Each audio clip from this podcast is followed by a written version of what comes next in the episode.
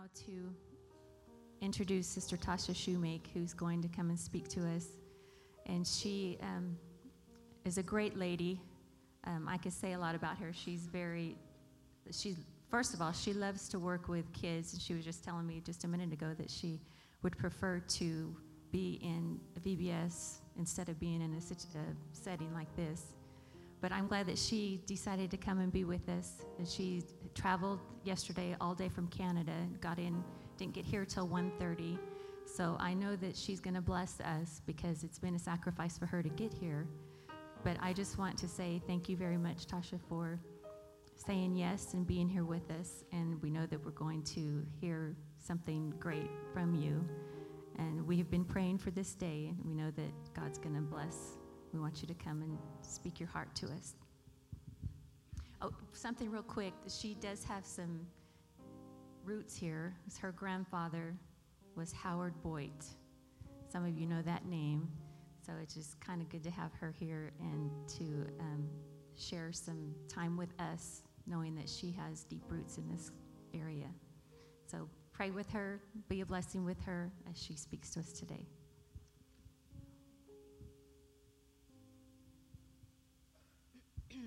Good morning. This is kind of a cool thing. I've been to this church many times throughout my life, but I hadn't really thought about it until this morning when we were sitting in the office, that this is the church that my grandfather came into the truth in and where he was saved. So this really is the core of my heritage in the truth. Is in this city and in this very church. And my grandfather passed away many years ago, but it would be really neat if he could know I was here today doing this. Because there's no telling how many prayers he must have prayed for me. My parents did not live for God. I was not raised in the church. And I remember coming here some as a little girl for holidays, maybe, occasionally. I had a couple of aunts that came to this church, and then I had a couple of aunts that went to Brother Morton's church in Fresno. And that was about the extent of my exposure to Pentecost. We never lived near any of those places. My parents were total hippies. We were mostly living in the country. My dad was growing marijuana, and we were, not going to church. I had a really good family, a really, really good upbringing, really great parents, just not godly parents. But you know, when I very first knew that I wanted to be a Christian was in my grandparents' home. And I didn't even realize that it was God. I just knew I loved what I felt in their house. And though I had a happy home at my house, it didn't feel the same as their house. There was something in their house and in my aunt's house that I loved the way it felt. And that, I was literally 5 years old, 6 years old. I didn't even recognize that it was God. That started my journey in searching for God, was my exposure to what I felt. And so from that day into this day, the way that God has led me and directed me has always been by what I feel. And I know that I know the truth by the way that it feels. And the way that I started associating what I felt that I liked, the way I started figuring out that that was God, was not because they told me or they taught me. It's because they would have this music always playing in their house. And I started noticing that the songs would say things about God and Jesus.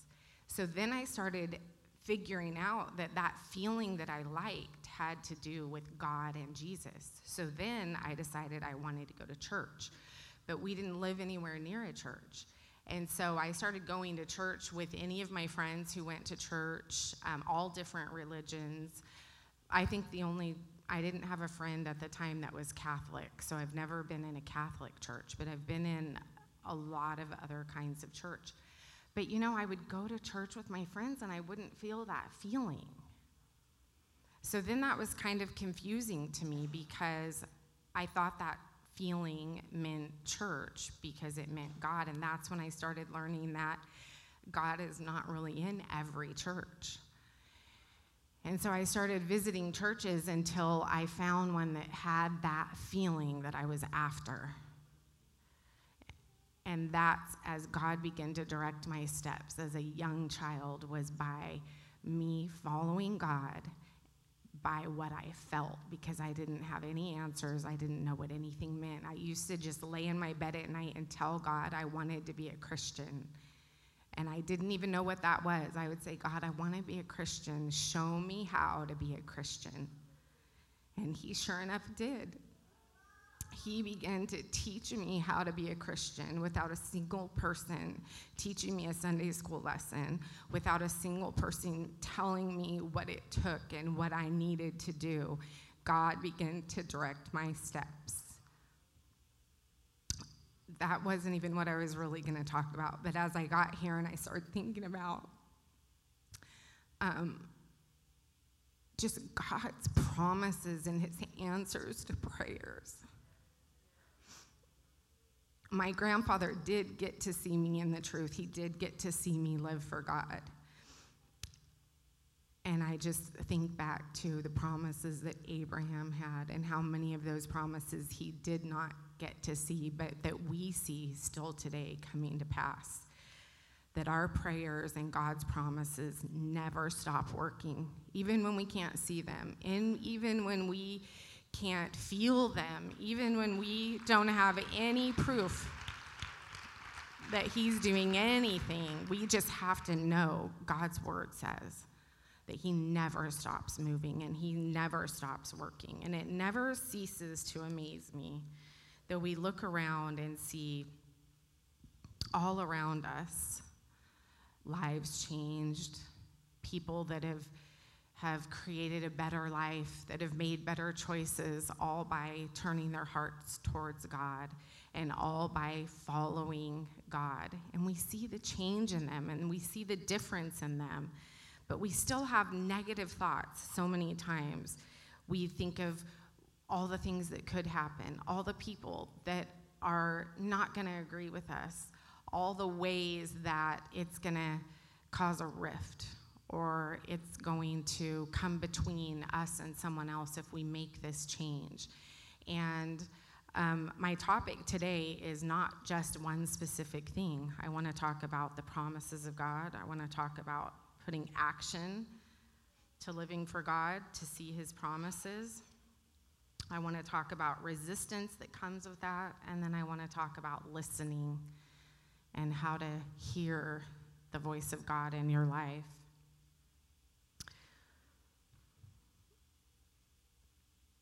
When we make a decision to follow God, the Bible even says, take up your cross and follow me. We have to take action and do something to make that happen. If we want the blessings and the favor of God in our life, we have to put action to the promises of God. His word is full of promises, full of covenants. If you do this, I will do this. There's always a responsibility for us to do our part. When we go to, for example, this is kind of a weird example, but I was sitting in a restaurant recently and I got to thinking about this. I was looking at the menu. Has anybody been to Cheesecake Factory? And their menu's like a book. I mean, if you haven't been there a lot, it takes you a long time to figure out what you want to eat because they're just offering so many things. It makes it so complicated. But you're turning the pages and there's they make this and they make this and they have this and they have that. And we're looking at the menu and we believe what it says. It's saying there's a cheeseburger, there's a chicken sandwich, there's a Caesar salad, there's spaghetti, all of these things. So do we go in the restaurant and look at that and go, oh, sure, probably not. Or, oh, yeah, they say they have that, but they're not really going to have that. We believe that what they say is offered really is available. If it's on the menu, we can order it. You can have this. We offer this. On the left is a column of all the things that they make, all the things that's available to you, all the things that you can order. This is available here. And on the right is what it's going to cost you to get that. Now, generally, a steak is going to cost you more than a hamburger. So we look at the menu. This is what we can have. This is what we have to pay if we want to have this. It's like a trade. We make a choice. Do I want to pay this for that? Do I like it enough? Do I want it enough that I'm going to pay that price for that thing? And that's so much like the promises of God in our life. The Bible is full of examples like this, of covenant relationship. If you want this, then you do this to get that. If you do this, I'll do this. There's so much give and take and ebb and flow in our relationship with God and in his word. Second Chronicles is one of my favorite scriptures because it reminds me of this every time I think about it. If my people who are called by my name will humble themselves and pray and seek my face and turn from their wicked ways, then will I hear from heaven and I will forgive their sin and I will heal their land. The very first word is if. If my people will do this, if we will humble ourselves, if we will pray, if we will seek his face, if we will turn from our wicked ways. But the very first word is if.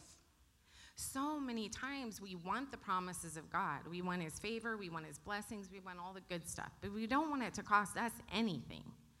We don't want to have to do anything to get it. And a really popular thing in the Christian world today is, you know, just grace and love, and we're not saved by works. Well, I don't believe that we're saved just by works, but I do believe it takes works to get the promises of God. And so in turn, that really is a part of our salvation because things are required of us. The Bible makes it so clear. And if you don't think anything's required of you to be saved or to be blessed or to see the promises of God fulfilled in your life, then you're not reading your entire Bible. It's all throughout the Bible. If my people will do this, then I will do this. It's like it's a trade. It's a pact. It's a vow. It's a promise. You do your part, I'll do my part. He is a reciprocal God. He reciprocates. We bless him. He blesses us in return. There's always going to be a give and a take and a give and a take. We are receiving a blessing, but we're also giving and obeying. And the key to the promises of God are in our obedience. Obeying his word, obeying our calling, obeying our purpose, not just rules and regulations, but doing what we're called to do. That's a part of obedience. Doing that, God created us all for a specific reason and a specific purpose, and we all have a very specific job to do. And if we are not obeying that calling and that purpose in our life, something's not getting done. It's not an accident that you are on this earth. There's a certain reason. There's a person that only you can reach. There's a job that only you can do. Because even though a lot of people might be able to do the same thing as you, they're not going to do it the same way you do it. And God wants you to do it your way. He created you exactly as you are on purpose. Whatever your disposition is, whatever your personality is, however, that's also not, you know, a get out of jail free card of like, well, this is just the way I am, you know. I don't need to improve. I don't need to work on myself. That's not what I'm saying. But I'm saying the core of who we are, God is going to use that because that's why he made you that way, because that's what he needed. That's what he needed in you. Wherever he leads you and directs you, he needs you to be exactly the way that you are and exactly who you are. And that's all a part of the covenant relationship of God. If we want the promises of God, we can have them. It's really that simple. All we have to have is faith to believe that. If we want it, we can have it. We can have it all. I want it all. I want every single thing that God will give me. You know, I selfishly want to be blessed. I want every promise. I want every blessing. I want every good thing. And I've made up my mind I'm willing to pay for it. I'm willing to pay the price. Amen. And I don't expect to get it for nothing. But when I read my Bible and I see the benefits and I see the cost, the benefits are so much better than the cost. The benefits so far outweigh the cost. This living for God and this life that we live in following the Word of God and consecrating ourselves, it is the best life. It is such a blessed life. I honestly and truly feel like even if there were no heaven or hell, I would still choose this life. The quality of life that comes with following God's plan, there's just, I mean, I honestly, personally can't compare it because I've never not done that. Ever since I was young, I made the decision to live for God and to be a Christian. I started living the way that I felt like God was directing me to live. So I didn't do a lot of bad things, but I know plenty of people who have. They have a lot of regrets. I have most of my family members who have a lot of regrets. They have a lot of hard things. And there is nothing, I don't care how great your party is, there is nothing like laying your head down on the pillow at night and knowing that you're okay. You're okay. You're free of guilt. You're free of regret. You're free of shame. I'm okay with God. I mean, living for God is its own kind of party. It's a different kind of party than maybe what's going on at the bar or at the club or wherever people party. It's a different kind of party, but it's a better party. It's a better party. Because we don't have to live with a bunch of regret. That keeps me going. That keeps me fueled when I look at my kids and I raise my kids in the truth and I raise my kids to love God, and they're getting to the age or are already at the age where they're making their own choices and they're making their own decisions, and there's not a whole lot I can do about it. And I thank God every day that my kids are making good decisions. They're not having to have a bunch of sad stories. They're not living with a bunch of regrets and shame and guilt. There is no life like it. God's promises really are true if you really follow His instructions. He will come through for you and do exactly what He says. The Bible is full of all the things that God has for us. And it's so exciting and it's so encouraging when you look and find something new, like, oh, I didn't even realize. A new word that I hear a lot right now is people like manifesting. I manifested that good parking spot or whatever. I don't really get it. I don't really know exactly what that means, but it kind of sounds good, and I think it's connected to faith or something, speaking into existence what you want to happen. You know, and I do believe in positive mental attitude. I do. And I'm always telling that to my kids as well. But I've been practicing it and trying it out, and it is working. I literally say things like, I know God's going to give me a good parking spot right here. And then I wait and see, and I get a good parking spot. I'm like, thank you, God, for this good parking spot. And you know what else I've learned is the more gratitude I show, the better stuff I get, the better perks. I literally walk through my house and say, God, thank you for my house. Thank you. I love big bathtubs. And every time I take a bath, I tell God, thank you for this bathtub. God, thank you that I have a big bathtub. Like, you know I love baths. You gave me this bathtub. Thank you for that. What a blessing. The more I thank God for weird little things like that, the more blessings I'm getting. I'm not just saying that. It is the truth. Maybe that's what manifesting is. I don't know. I'm going to study it out and see. But definitely, I believe it. Our words have so much power. Our words are putting things in action, and when we speak something, it is activating something. So we can speak doubt and fear and negativity, or we can speak all kinds of positive things, even if we don't 100% believe it. Just start speaking it. Speak it in faith. God wants good things for you. He wants to bless you. So when you say things like, God, I know you're going to bless me with a good job, or God, I know that you're going to bless me with a godly, strong husband. I know you're going to bless me with good kids. You're not speaking out of order. Those are things that are the will of God, and you're speaking the will of God, and you're claiming it. You're speaking it in faith, and God responds to that. Amen. So we decide, yeah, I believe that. I want that. I'm going to, then now what? Now what do we do? We've decided, I want to make a change, or I want to make a change to live for God, or I want to make a change to do more for God. I've been living for God for years, but I've never really stepped out of my comfort zone.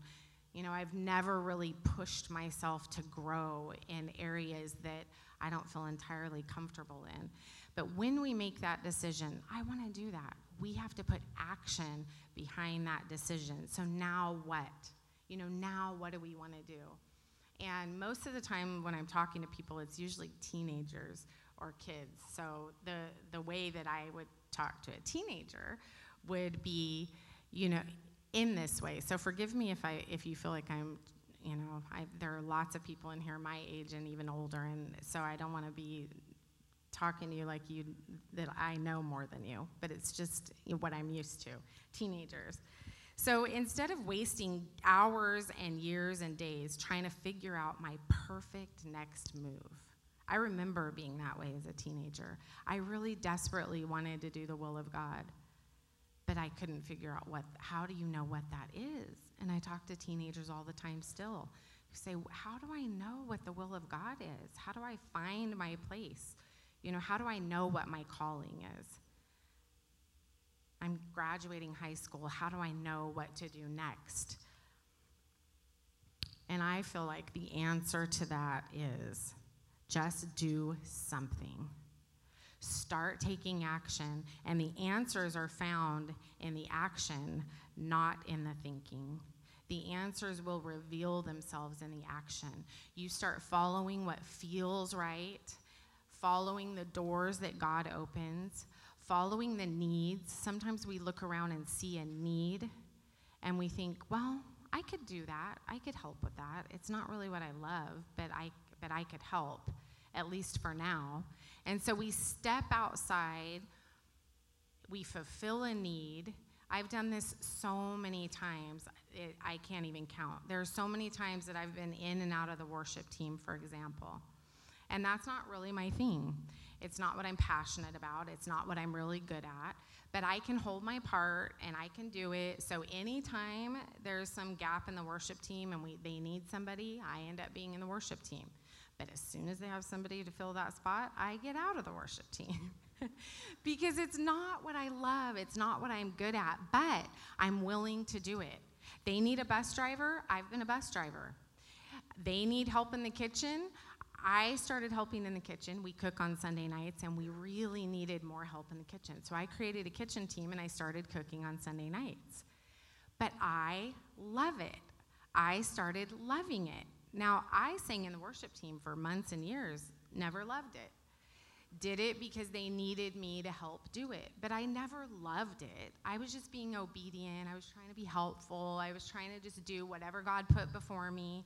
Because you know when you pray those prayers, God, use me. God, I'll go anywhere. I'll do anything.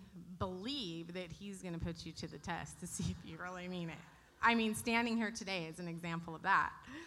You know, the minute we start praying, God, I'll do anything, you open the doors. Well, he starts opening doors that you don't necessarily wish to walk through.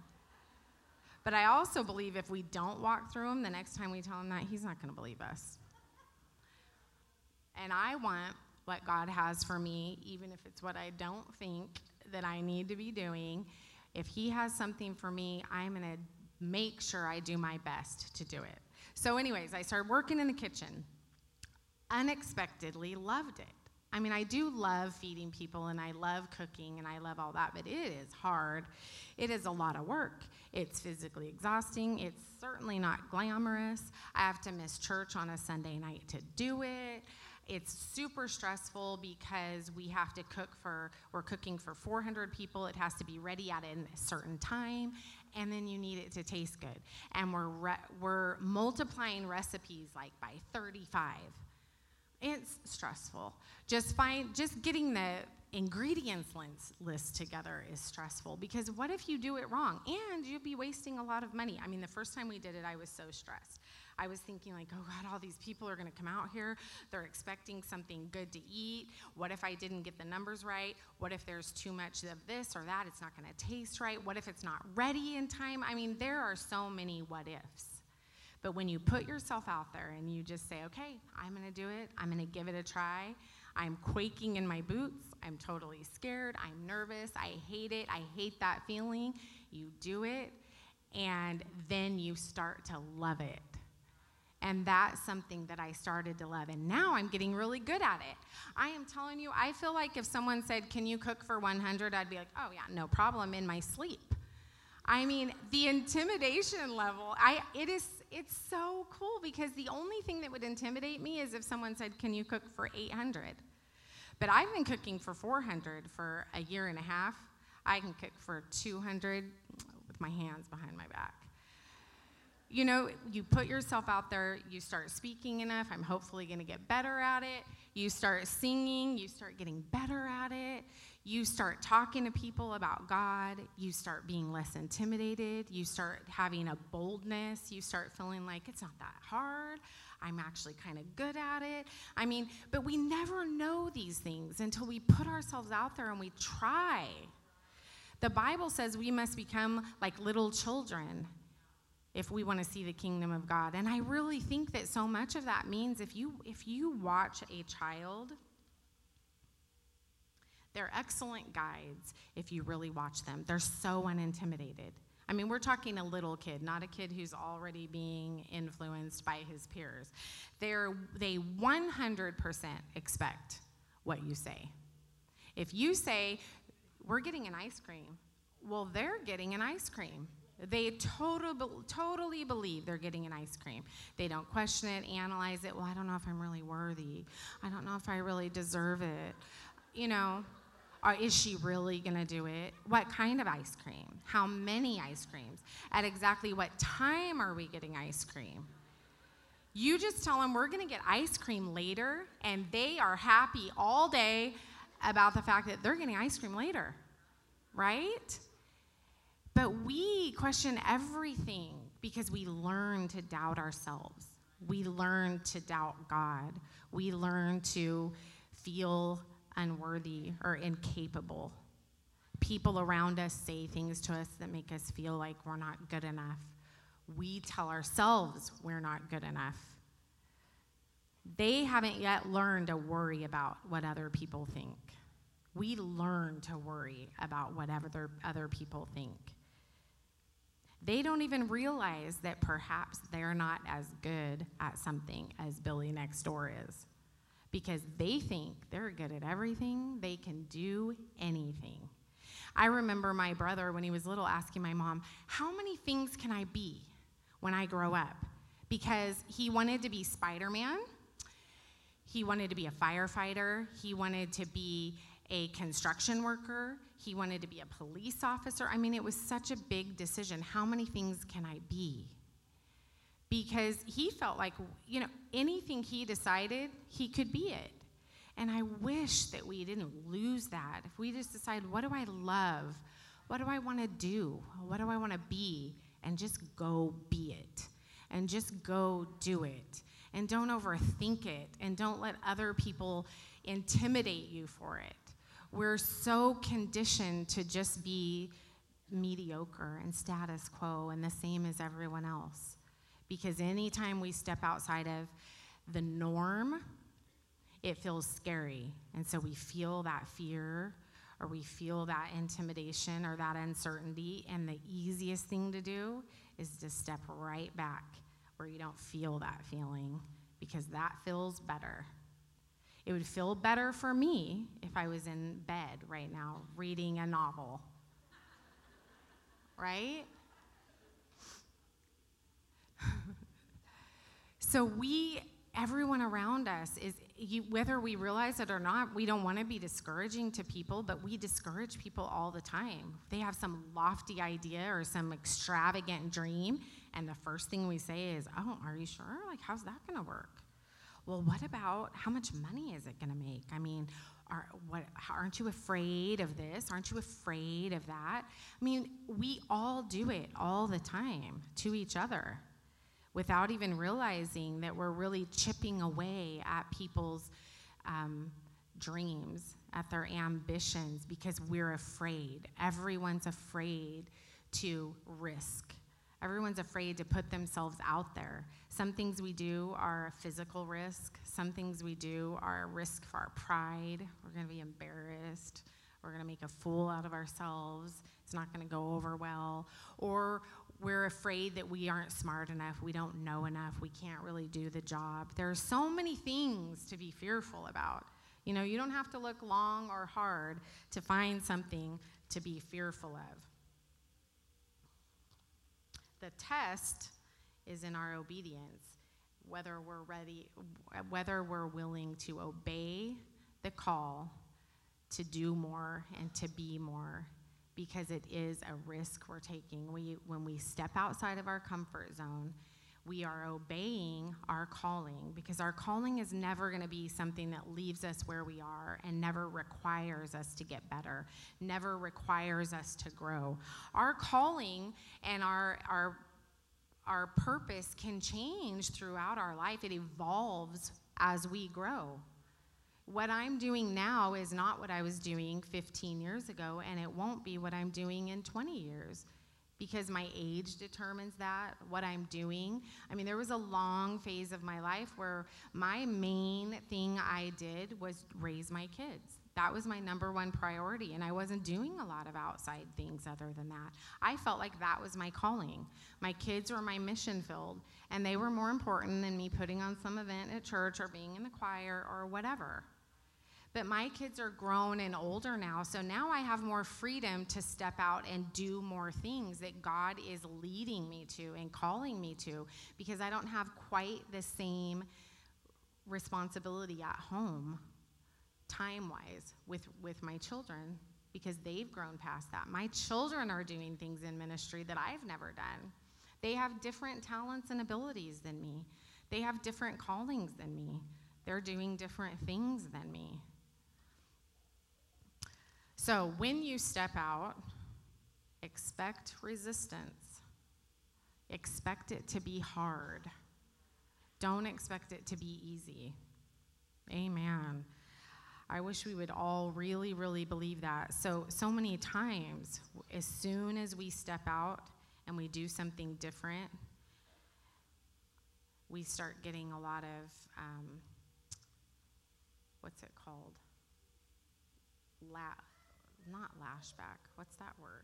I hear my kids say it. What? Backlash? Is that what you said? You know what I'm saying. I don't know what I'm saying, but you know what I'm saying.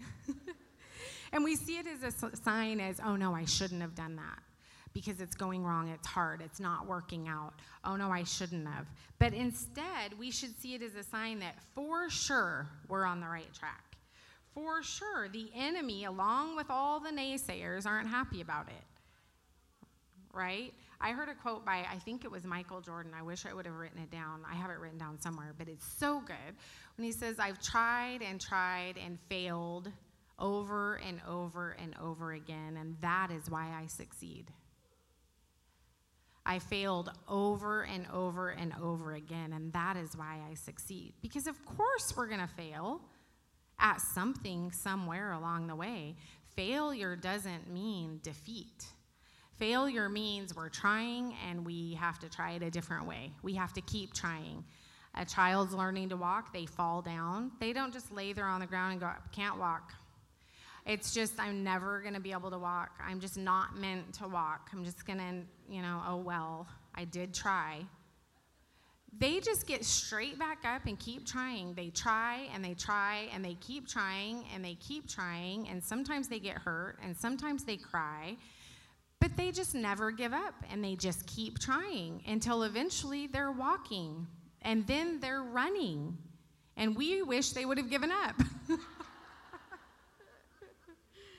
The moment we started following God is the very moment that we got into a spiritual battle. We basically have a target on our heads because the enemy of our soul does not want us to be saved. He cannot be saved. He doesn't want us to be able to be saved. So anytime we do something that is for sure getting us on the right track and is going to cause us to fulfill our purpose and our calling, he's going to fight us on it, right? People seem to think that when they face resistance, somehow God has left them. But I would submit that I would be really concerned if you're a follower of God and you're not experiencing resistance. If you're not facing resistance, maybe it's an indication that you're going in the same direction as your enemy. You know, think about that. If the devil's not fighting you, he's not intimidated by you.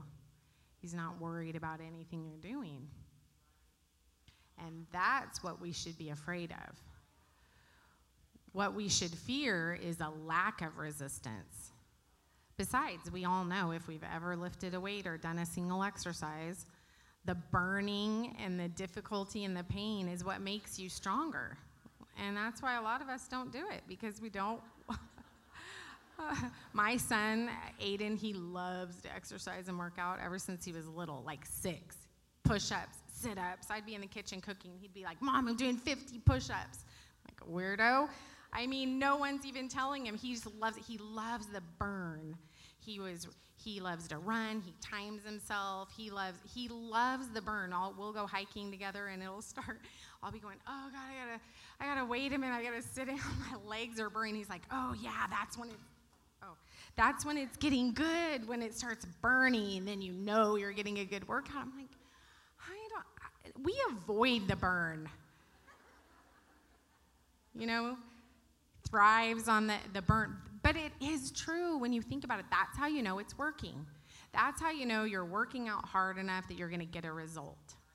So when we're doing something and we face resistance, just let it fuel you. I'm on the right track. I'm doing the right thing. This is what the devil fears. This is what people around me are discouraging me from, because maybe they don't have the guts to step out and do something different. So it's easier for them. They feel more comfortable if everyone will just stay in their comfort zone. Don't step out of your comfort zone and make it obvious that I don't want to step out of my comfort zone, right? That's something that really and truly happens, not by bad people, by people that we love even, but not everyone wants to step out of their comfort zone. Not everyone wants to push themselves to grow, because growing is painful.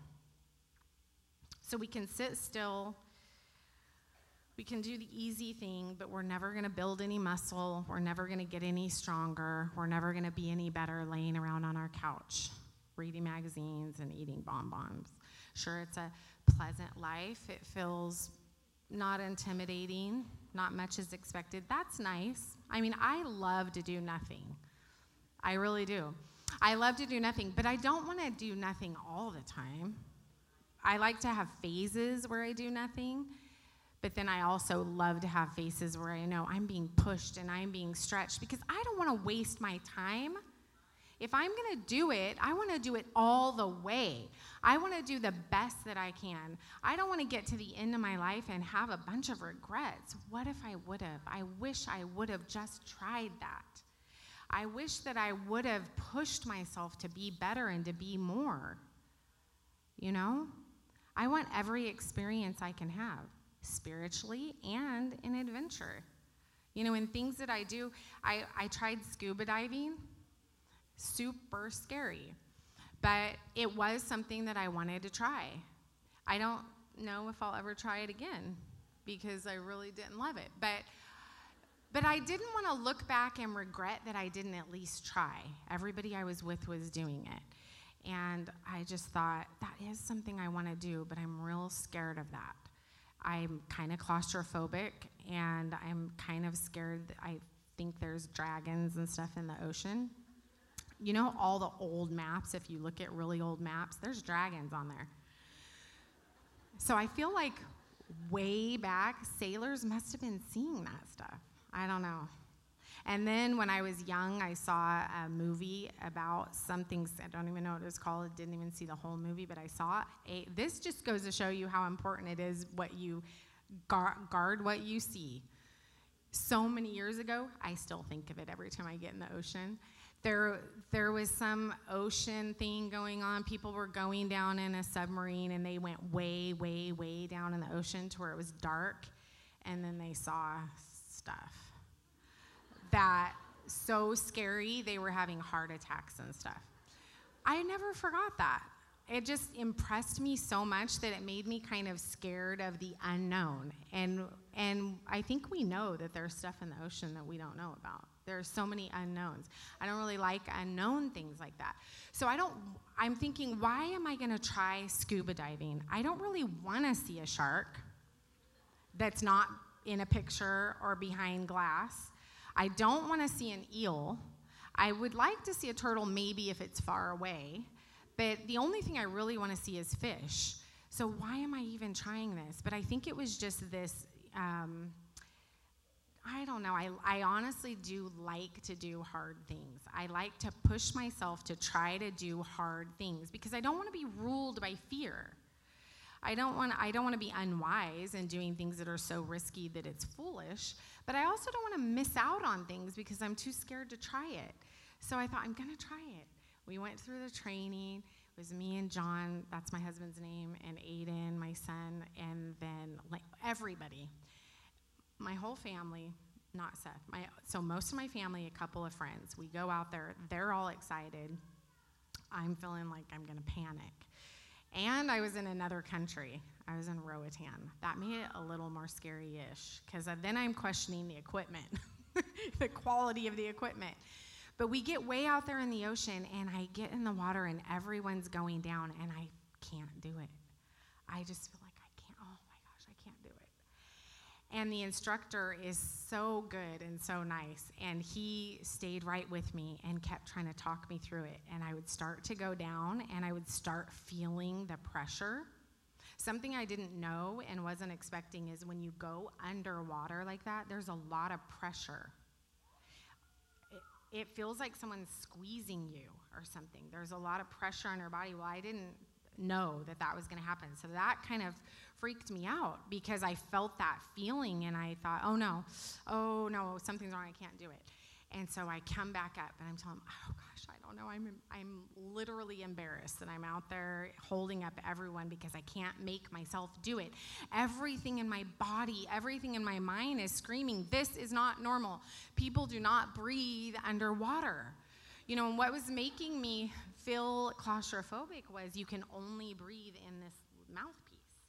And I've told that to people, and everyone says, how do you feel claustrophobic under the ocean? It's so vast. Well, the way you feel claustrophobic is because you can only breathe through something that big.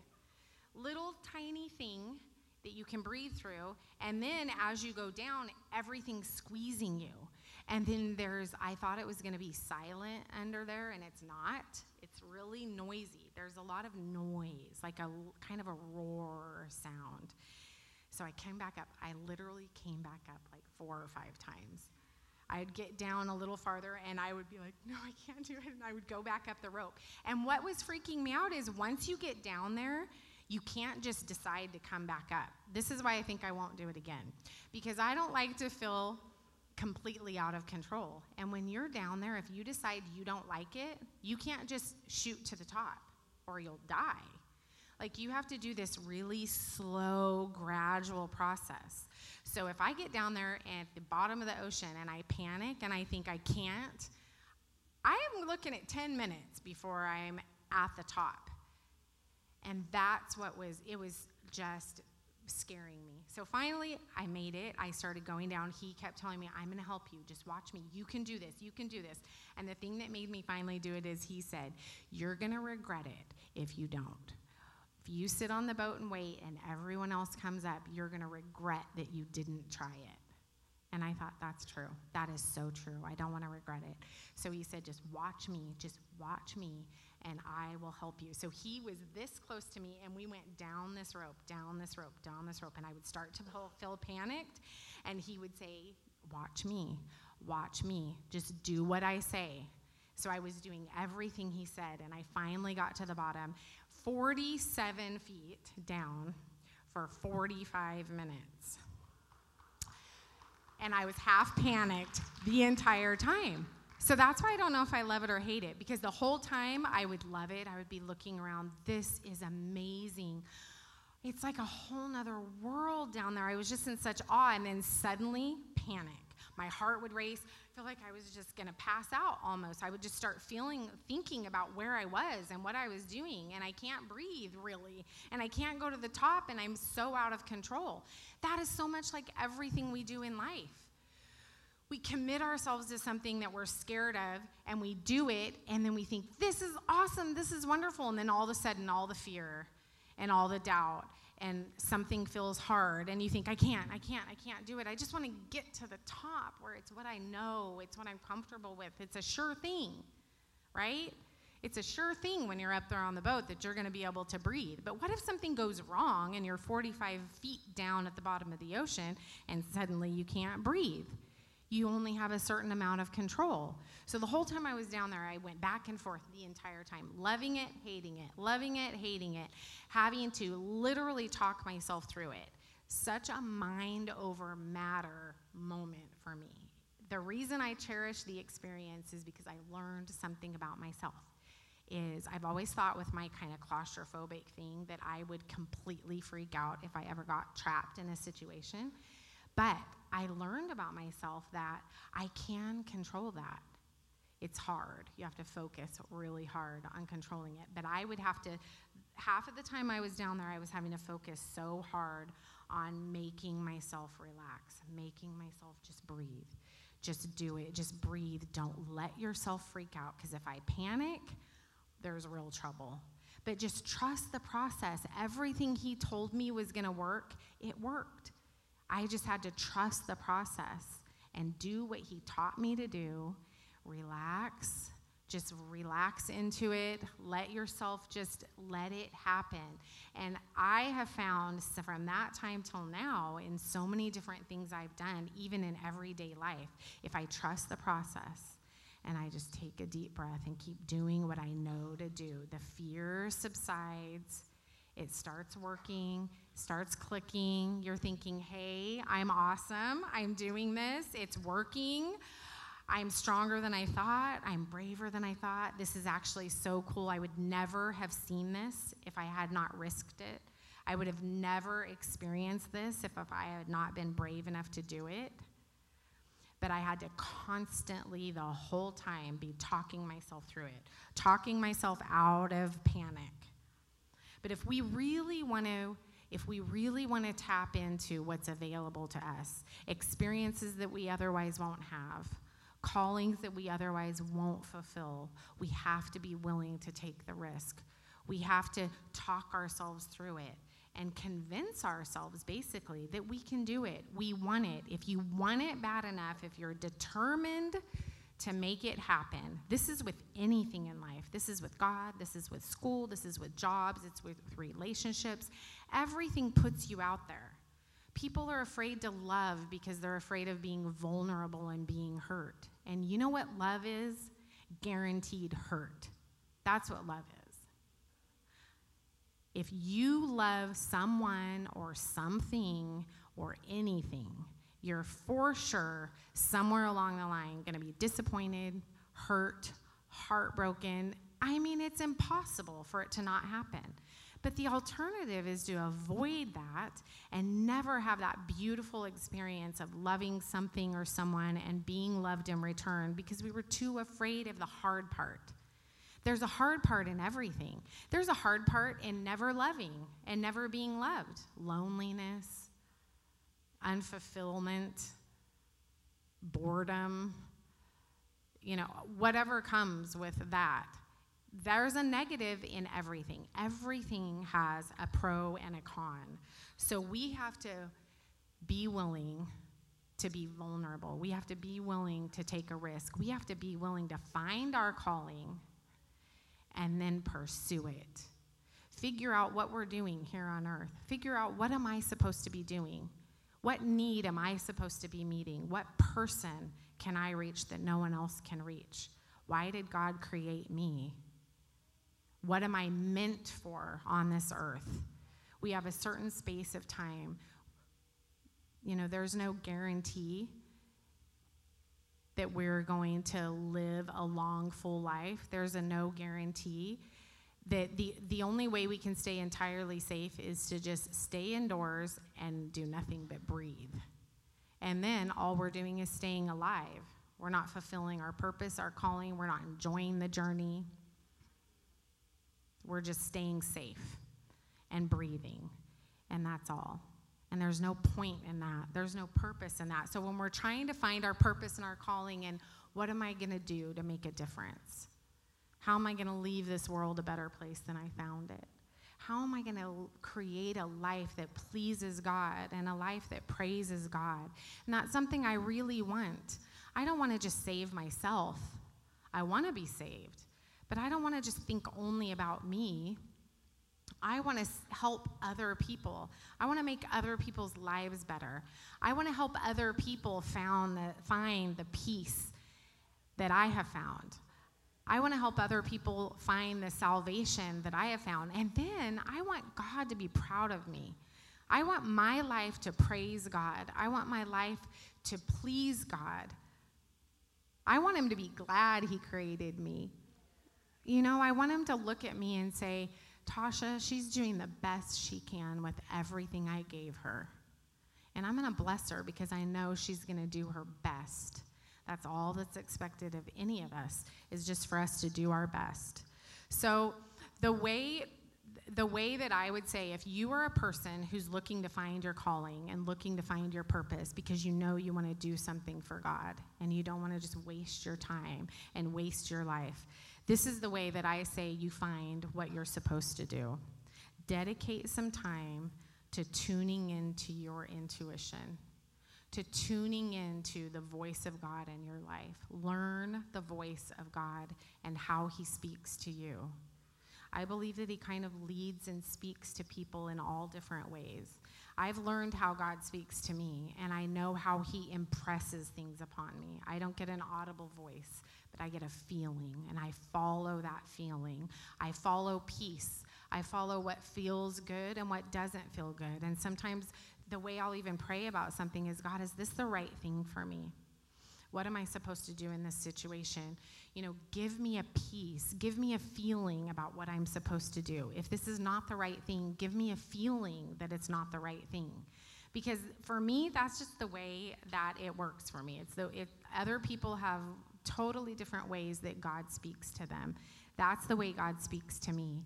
And that's why I've learned that something very important for me is every day I have to take a few minutes to be still, to be by myself, and to just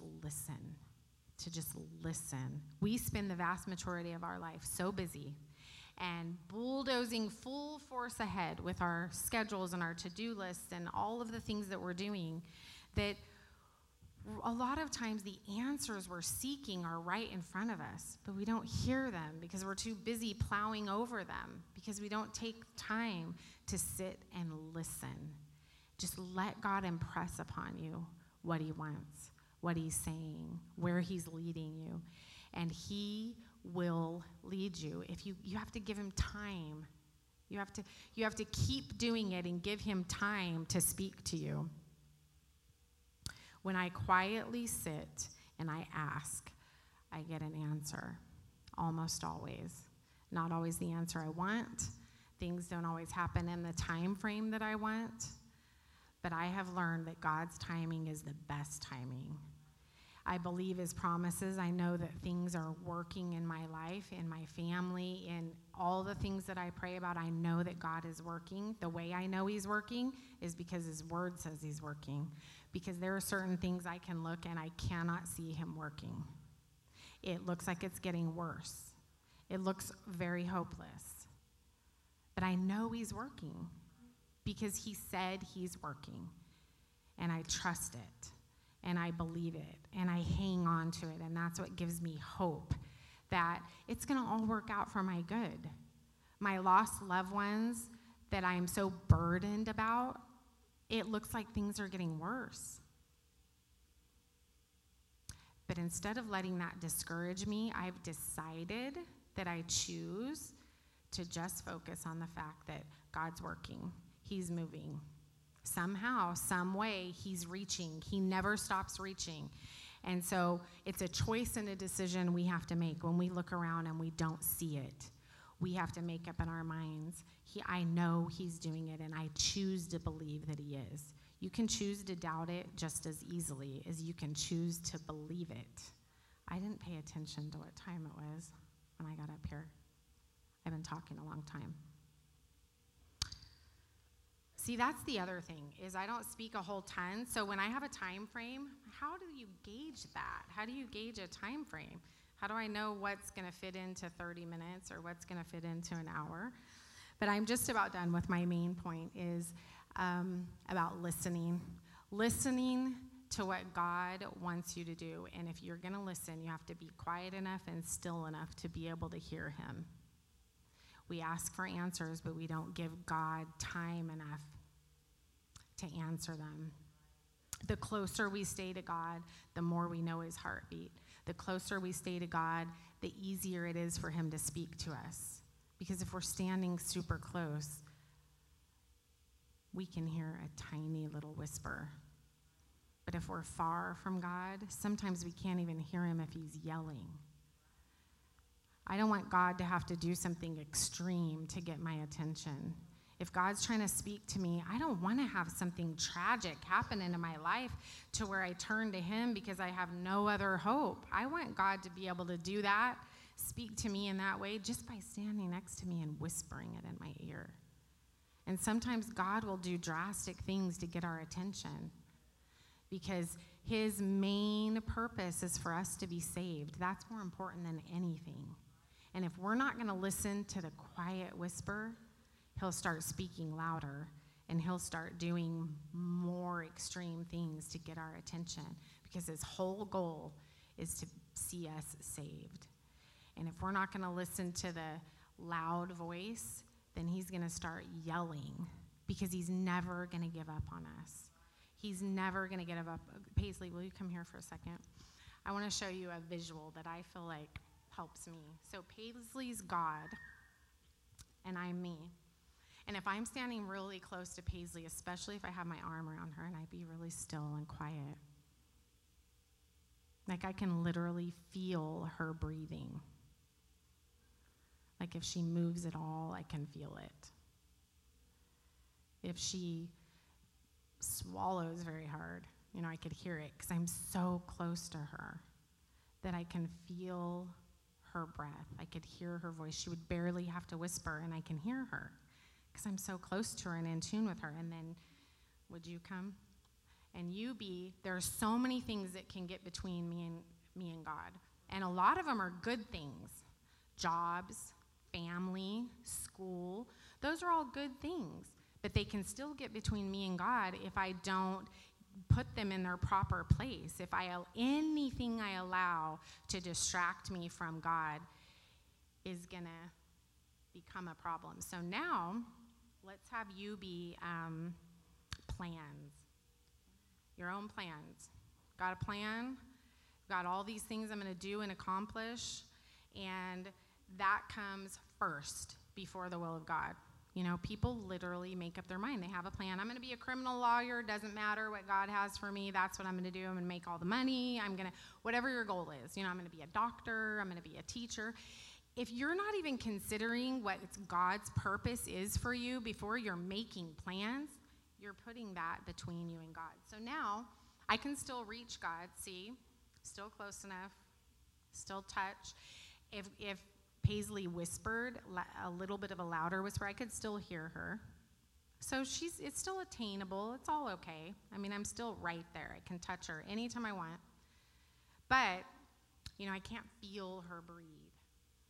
I do have to work a little harder to put my hand over here.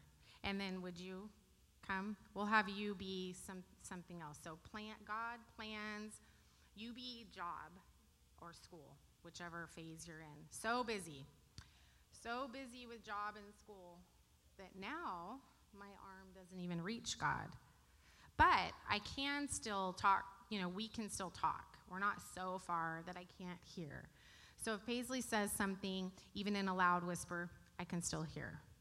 But now, you know, I can't just barely move and feel God.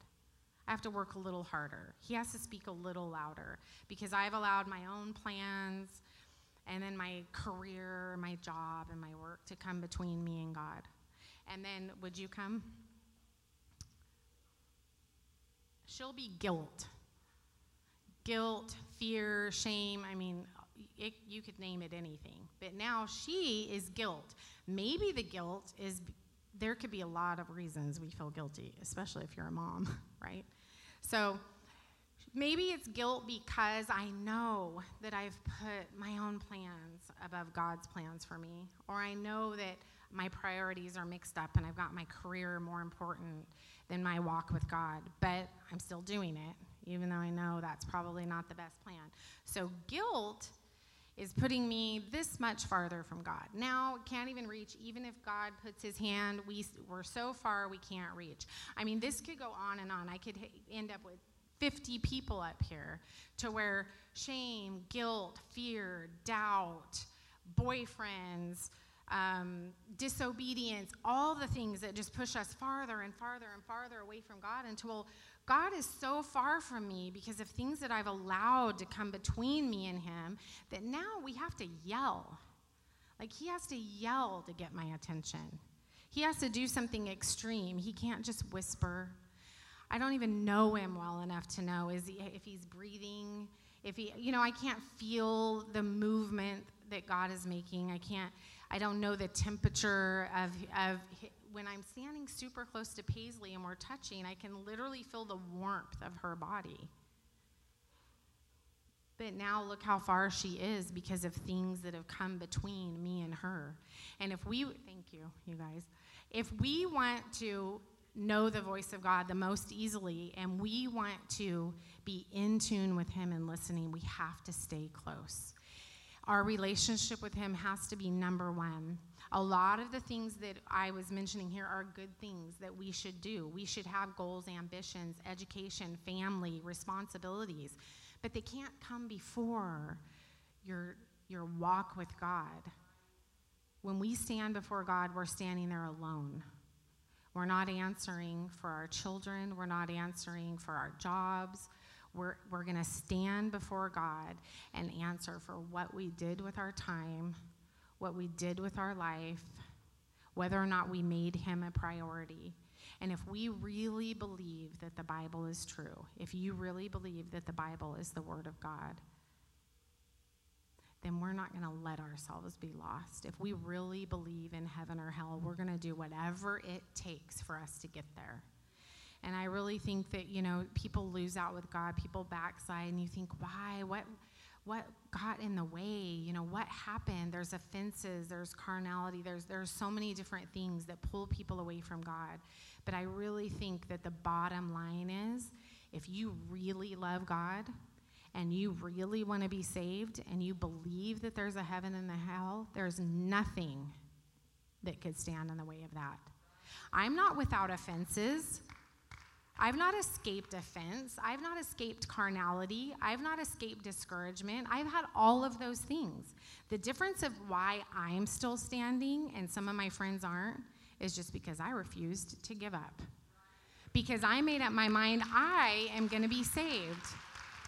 And that's all we really have to do. It doesn't mean that you're not going to have hard things. It means that you've determined, I believe the Bible, I believe in heaven, and I believe in hell, and I'm choosing which one I want to go to.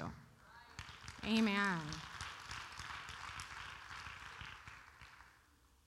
So if we could just, if everyone would stand for a minute, I would like for us to all just pray together and tell God, just the way I talk to God is literally, I mean, if I'm really praying or praying in the Holy Ghost, it's different. But when I'm just talking to God, which is my favorite way to pray. I just talk to him just like I would talk to you. I talk to him like he's a friend, and I just tell him all my concerns and all my worries and all the things that I'm thankful for. That's a key every day. Tell God the things you're thankful for. Don't just bring him your worries and your concerns. Who wants to hang out with a friend who's always telling you everything that's wrong? Or who wants to hang out with somebody who's always telling you everything they want you to do for them? That's the worst. We avoid people like that. If every time we see them, they're like, oh, hey, could you, I need this, I need that. Could you do this? Could you help me out with this? All the time? That friend is high maintenance. We want friends that are telling us, encouraging us, making us feel better, inspiring us, motivating us. That's what we need to remember when we're talking to God. I have some needs, I have some wants, I have some problems, but God already knows what those are. So when I just focus on saying, God, I love you. I am so thankful that I know you. I'm so thankful that you know the path I take. I know that you know where I'm at. I don't even have to tell you what's hard in my life because you already know. And I know that you're working on it.